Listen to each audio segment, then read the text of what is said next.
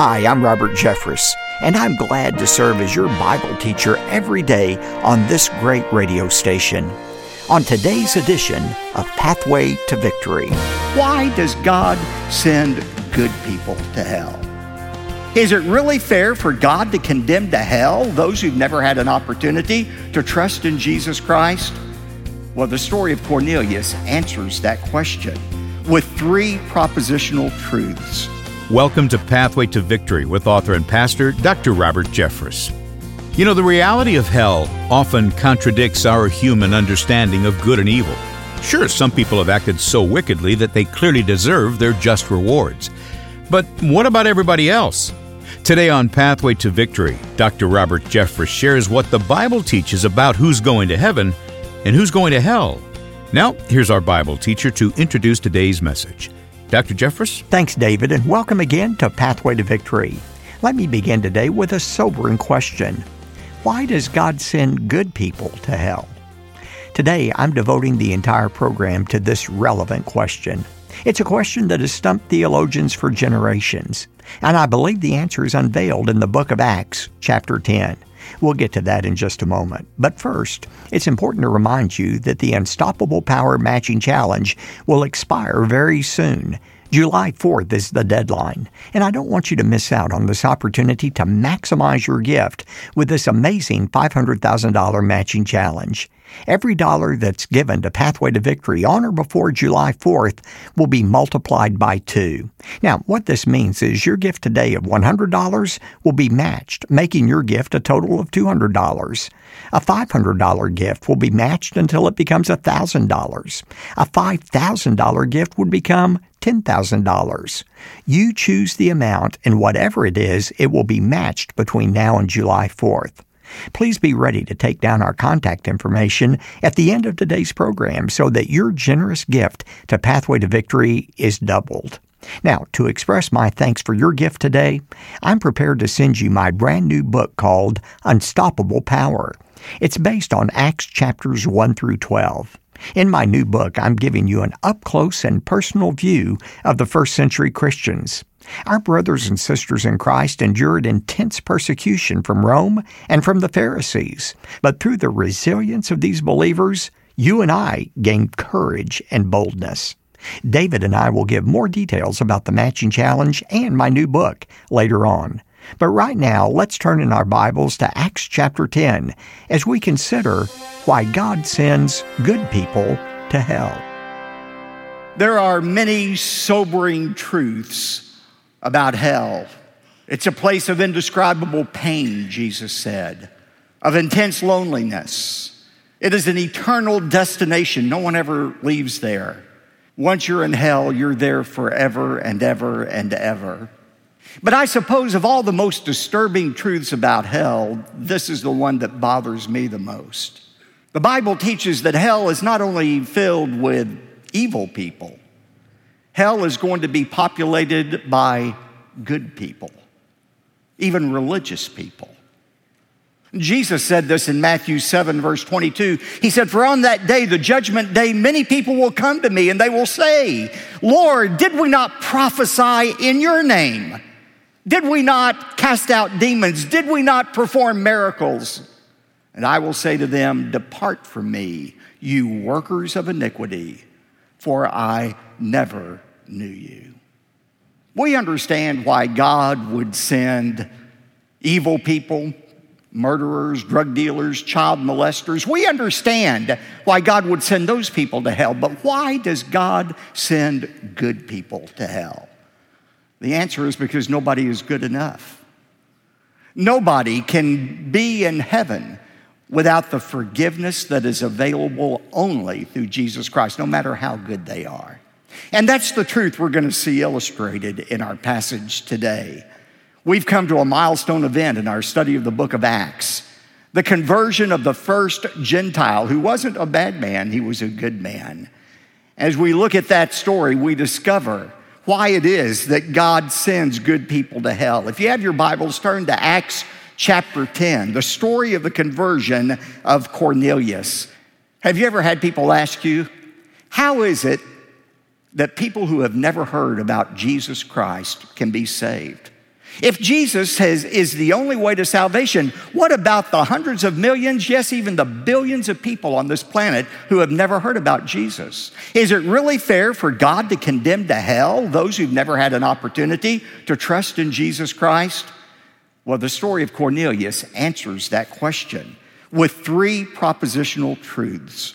First of all, as we're going to see, everyone has a knowledge of God. There's a knowledge of God that is open to anybody who has never heard a preacher, missionary, or ever read a Bible. Everyone can know that there is a God. That's what we see beginning in verse 1. Now, there was a man at Caesarea named Cornelius, a centurion of what was called the Italian cohort. The Caesarea Luke is talking about here is Caesarea Maritima, we call it Caesarea by the sea, not Caesarea Philippi, but Caesarea by the sea. Many of us have been there numerous times. It's on the Mediterranean uh, coast. It uh, was a place where Pontius Pilate had his year round residence. There's been discovered there the Pilate stone that confirms Pontius Pilate was governor uh, when Jesus was alive. Uh, it was also a military headquarters for the Roman occupational force. The Romans had their military headquarters at Caesarea. Now, you need to understand something about the Roman military. It was divided into what's called legions. A legion was a group of 6,000 soldiers. Now, a legion was divided into 10 cohorts. A cohort was 600, a division of 600 Roman soldiers. And the cohort was in turn divided into six parts of a hundred each, and there would be a centurion who would look over those hundred soldiers. So there were six centurions in a cohort, and there were 10 cohorts in a Roman centurion. Now, our character in focus today is a man named Cornelius. He had a place of responsibility. He was a centurion and he was a Gentile. In fact, he was a Gentile who was occupying Israel. That's why Israel hated the Romans. They hated the Gentiles. They were occupying their country. But more important than his occupation was his religious condition. Notice what Luke says about Cornelius, verse 2. He was a devout man and one who feared God with all of his household. And he gave many alms to the Jewish people and prayed to God continually. Notice three things Luke says about Cornelius. First of all, he feared the true God. He wasn't like other Romans who were polytheistic, they worshiped many gods. No, Cornelius worshiped the true God, the God of Israel. He is what the Jews called a God-fearer. Now, this will help you understand Scripture. You know, in the Jewish mind, there were the Jews, they were God's chosen people. The next rung down the ladder, uh, ladder from them were the proselytes. These were Gentiles who converted to Judaism. By the way, I think the Ethiopian court official we saw in Acts 8, he was a proselyte. He was a Gentile, but he had converted to Judaism. That's why he was going to Jerusalem to worship. He was a Jewish convert. Underneath the proselytes were what were called God-fearers, and that was Cornelius. He wasn't a Jew, he hadn't converted to Judaism, but he worshiped the God of Israel. So he feared the true God. Secondly, the Bible says he prayed and gave money to God. Luke says he prayed not just once in a while, but he prayed to God continually. And he even gave money to the poor, which in Scripture, the Old Testament, meant he gave money to God. And thirdly, Cornelius sought to know God personally. Now, we're not told this explicitly in Luke's passage here in Acts, but it's very evident, as we'll see in just a moment, that what he was praying to God continually about was a deeper knowledge of God, a personal relationship with God. And we know by the way God answered his prayers. Now, look at this, verse 3. And at about the ninth hour, that would be 3 p.m. on our clock, the ninth hour of the day, Cornelius, while he was praying, clearly saw a vision an angel of God who had just come in and said to him, Cornelius. And fixing his gaze on him and being alarmed, he said, What is it, Lord? He recognized this was God. And he said to him, Your prayers and your alms have ascended as a memorial before God. That is, I'm answering your prayer. And this is how I'm going to do it. Now dispatch some men to Joppa and send for a man named Simon, who is also called Peter. And he's staying with a tanner named Simon, whose house is by the sea. Have you ever heard it said, God can't answer the prayers of a non Christian? God only answers the prayer of Christians? That is absolutely false. God can hear any prayer he wants to, he can answer any prayer he wants to. That's true. Those of us who are related to God by faith as children of God, he treats us differently, children of God rather than enemies of God. But don't think God can't answer the prayer of a non Christian. He can, especially the prayer of a non Christian who wants to know the true God.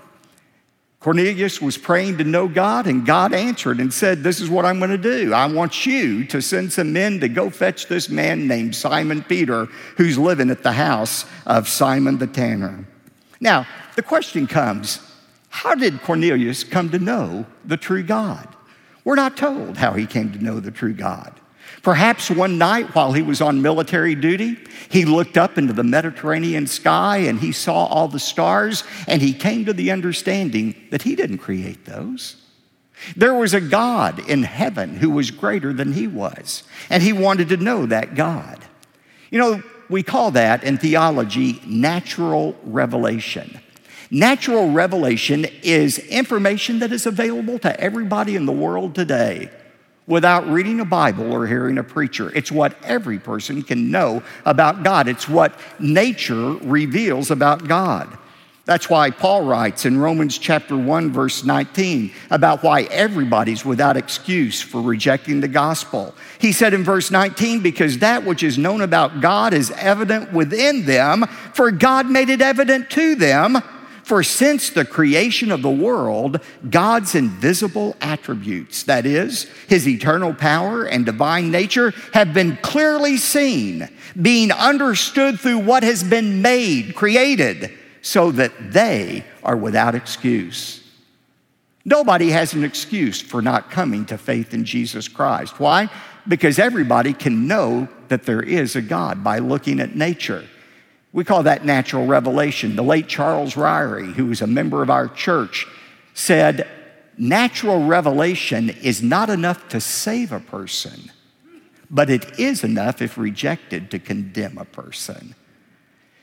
You can't be saved by saying, I think somebody created the stars. But if you reject that knowledge, then God is under no obligation to send you further information about himself. And that's why Paul says people are without excuse if they reject natural revelation. Cornelius believed in the existence of God. And as we'll see in a moment, God honored that belief and his desire to know more. You know, I talked a few weeks ago when we were in Acts 9 about the conversion of Charles Colson, who was uh, Richard Nixon's hatchet man in the White House. I said it was the greatest conversion of my lifetime. It was as dramatic as the conversion of Saul of Tarsus.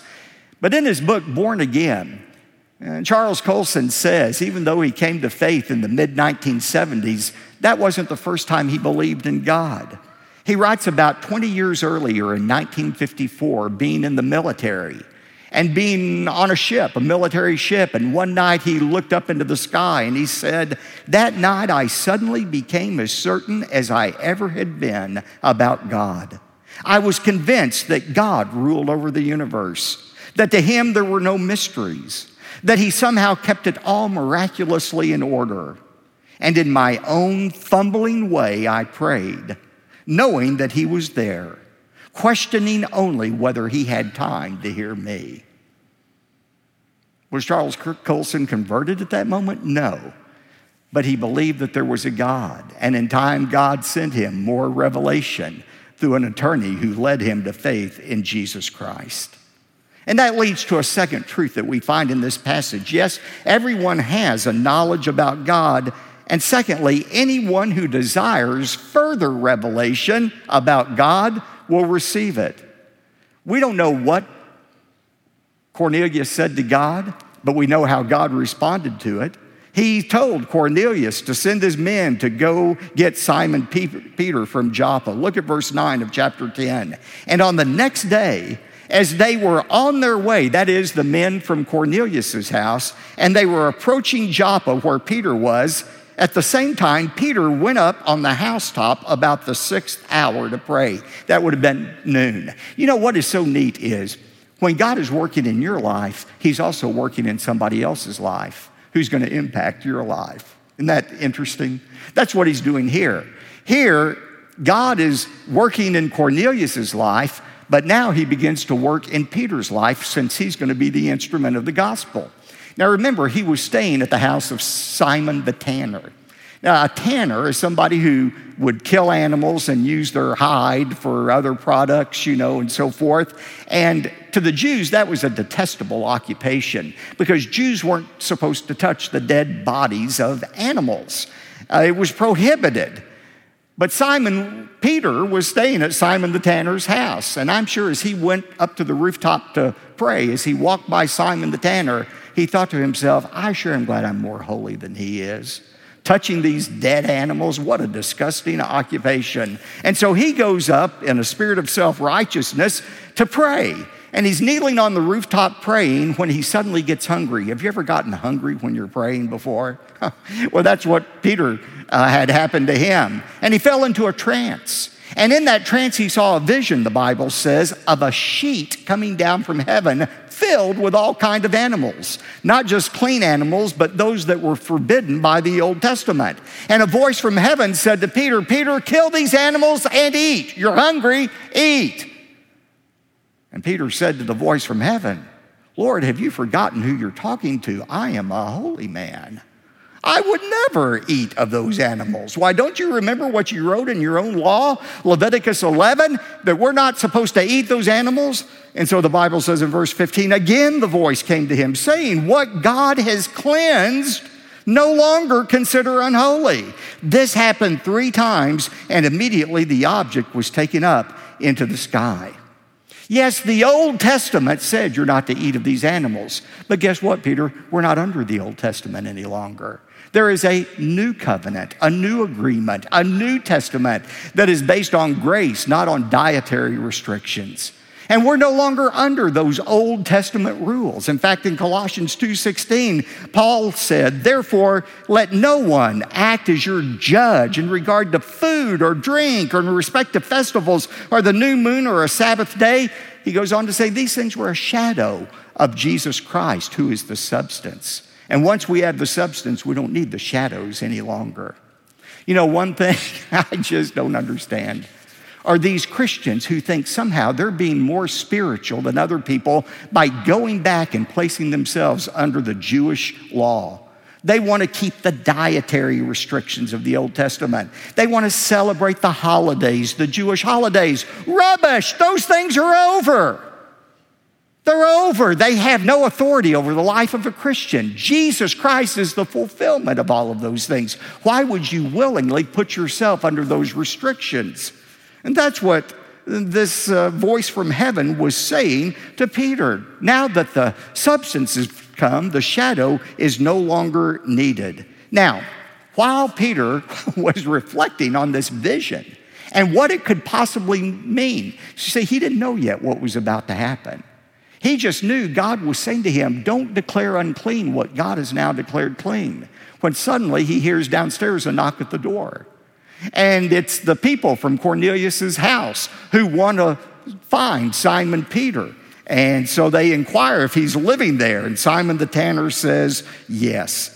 And that leads to the second truth no one is saved apart from a personal faith in Jesus. In Acts 10 22, these men said, Cornelius, a centurion, a righteous and God fearing man, well spoken of by the entire nation of the Jews, he was divinely directed by a holy angel to send for you, Peter, to come to his house and to hear a message from you. No one is saved from a part of a personal faith in Jesus Christ. Now, you know, if you were to ask the average person on the street or even in the church, do you think somebody who believes in God, prays to Him regularly, gives money to poor people, do you think that person is going to heaven? Most people on the street and even in the church would say yes. Somebody who believes in the one true God, prays to Him regularly, wants to know Him more intimately, gives money to the poor. Well, if that doesn't get you to heaven, what does? Surely such a person is saved. No. Such a person isn't saved, even though they're good and religious. God saw a man, Cornelius, who had a right heart toward him, wanted to know him, but that wasn't enough. And that's why God went to extraordinary means to take Philip out of Samaria and send him on the Gaza road to witness to that Ethiopian court official. And that's why God went to supernatural lengths to put Peter in the life of Cornelius. So they come to get Peter, they tell him what has happened, and Peter agrees that something supernatural is taking place here. So he goes with them to meet with Cornelius and his family. Look at verses 28 and 29. When he arrives at the home of Cornelius, he said to Cornelius and his family and slaves, You yourselves know how unlawful it is for a man who is a Jew to associate with a foreigner or to visit him. And yet, God has shown me that I should not call any man unholy or unclean. He put two and two together. That's what that vision from heaven was about. The clean and the unclean uh, animals God was showing to me. I have no right to call unholy what God has cleansed. Verse 29 That is why I came without even raising an objection when I was sent for. So I may ask you, What reason have you sent me? Cornelius, I'm here. God led me here. Now, what can I do for you? And Cornelius said, Please preach what God has placed on your heart. Man, any preacher loves to hear that. Just tell us what is on your heart, Peter. And Peter preaches the gospel. We don't have time to look at this sermon in depth. But if you read this sermon beginning in verse 34, it is a sermon about the perfect life, the sacrificial death, and the indisputable resurrection of Jesus Christ from the dead. It is a Christ centered message. And I want you to notice how he concludes it. Verse 42. And God ordered us, Cornelius, to preach to the people and solemnly to testify that this is the one, Jesus, who has been appointed by God as judge of the living and of the dead. Of him, Jesus, all the prophets bear witness that through his name, everyone who believes in him receives forgiveness of sins. Underline that.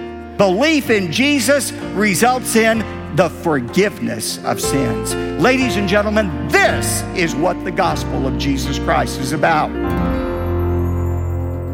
As followers of Jesus Christ, this is our mission. We're to bear witness that everyone who believes in Jesus receives the forgiveness of sins. What a wonderful promise! And this gives us direction in life. God has placed us here on earth for this very purpose to shine the light of His truth to a world that desperately needs redemption. It is, in fact, what Pathway to Victory is all about. We will never back away from telling the world about Jesus. For there is no other name under heaven given among men by which we must be saved. Now, in making this commitment to you, I'm boldly inviting you to join me in this worthy mission. You can do that today by giving a generous gift to Pathway to Victory. It's the perfect time to do so because of the $500,000 matching challenge that's active right now. Every dollar you give between now and July 4th will be multiplied by two because of the matching challenge, meaning your gift will have twice the impact. Again, the deadline is coming soon, July 4th. Whatever amount you choose to give, I'm going to say thanks by providing my brand new book, an exclusive offer from Pathway to Victory. It's called Unstoppable Power, and it's based on the first 12 chapters of the book of Acts. By reading my book, you'll become equipped to face whatever challenges our culture throws at you. And I can't think of a more important time to bulk up than right now. Please don't allow the time to slip by without taking advantage of this time limited opportunity. Double the impact of your gift through the Unstoppable Power Matching Challenge and receive a copy of my book, Unstoppable Power, as well. Along the way, you're empowering Pathway to Victory to pierce the darkness with the light of God's Word. Thank you so much for your generosity. David? Thanks, Dr. Jeffress. Today, when you invest in the ministry of Pathway to Victory by giving a generous gift, we'll say thanks by sending you the brand new book by Dr. Jeffress called Unstoppable Power. Call 866 999 2965 or visit our website, ptv.org. And when your gift is $100 or more, we'll also send you the complete collection of audio and video discs for the Unstoppable Power teaching series. Plus, we'll also send a study guide to use on your own or maybe with a small group. And don't forget, every dollar you give right now will be doubled by our Unstoppable Power Matching Challenge. That's until we reach a goal of $500,000. One more time, call 866 999 2965 or go to ptv.org. You could also write to us if you'd like. Here's the address P.O. Box 223 609, Dallas, Texas 75222. Again, that's P.O. Box 223 609, Dallas, Texas 75222. I'm David J. Mullins, wishing you a great weekend. Then join us Monday for part two of the message called Why God Sends Good People to Hell, right here on Pathway to Victory. Pathway to Victory with Dr. Robert Jeffress comes from the pulpit of the First Baptist Church of Dallas, Texas.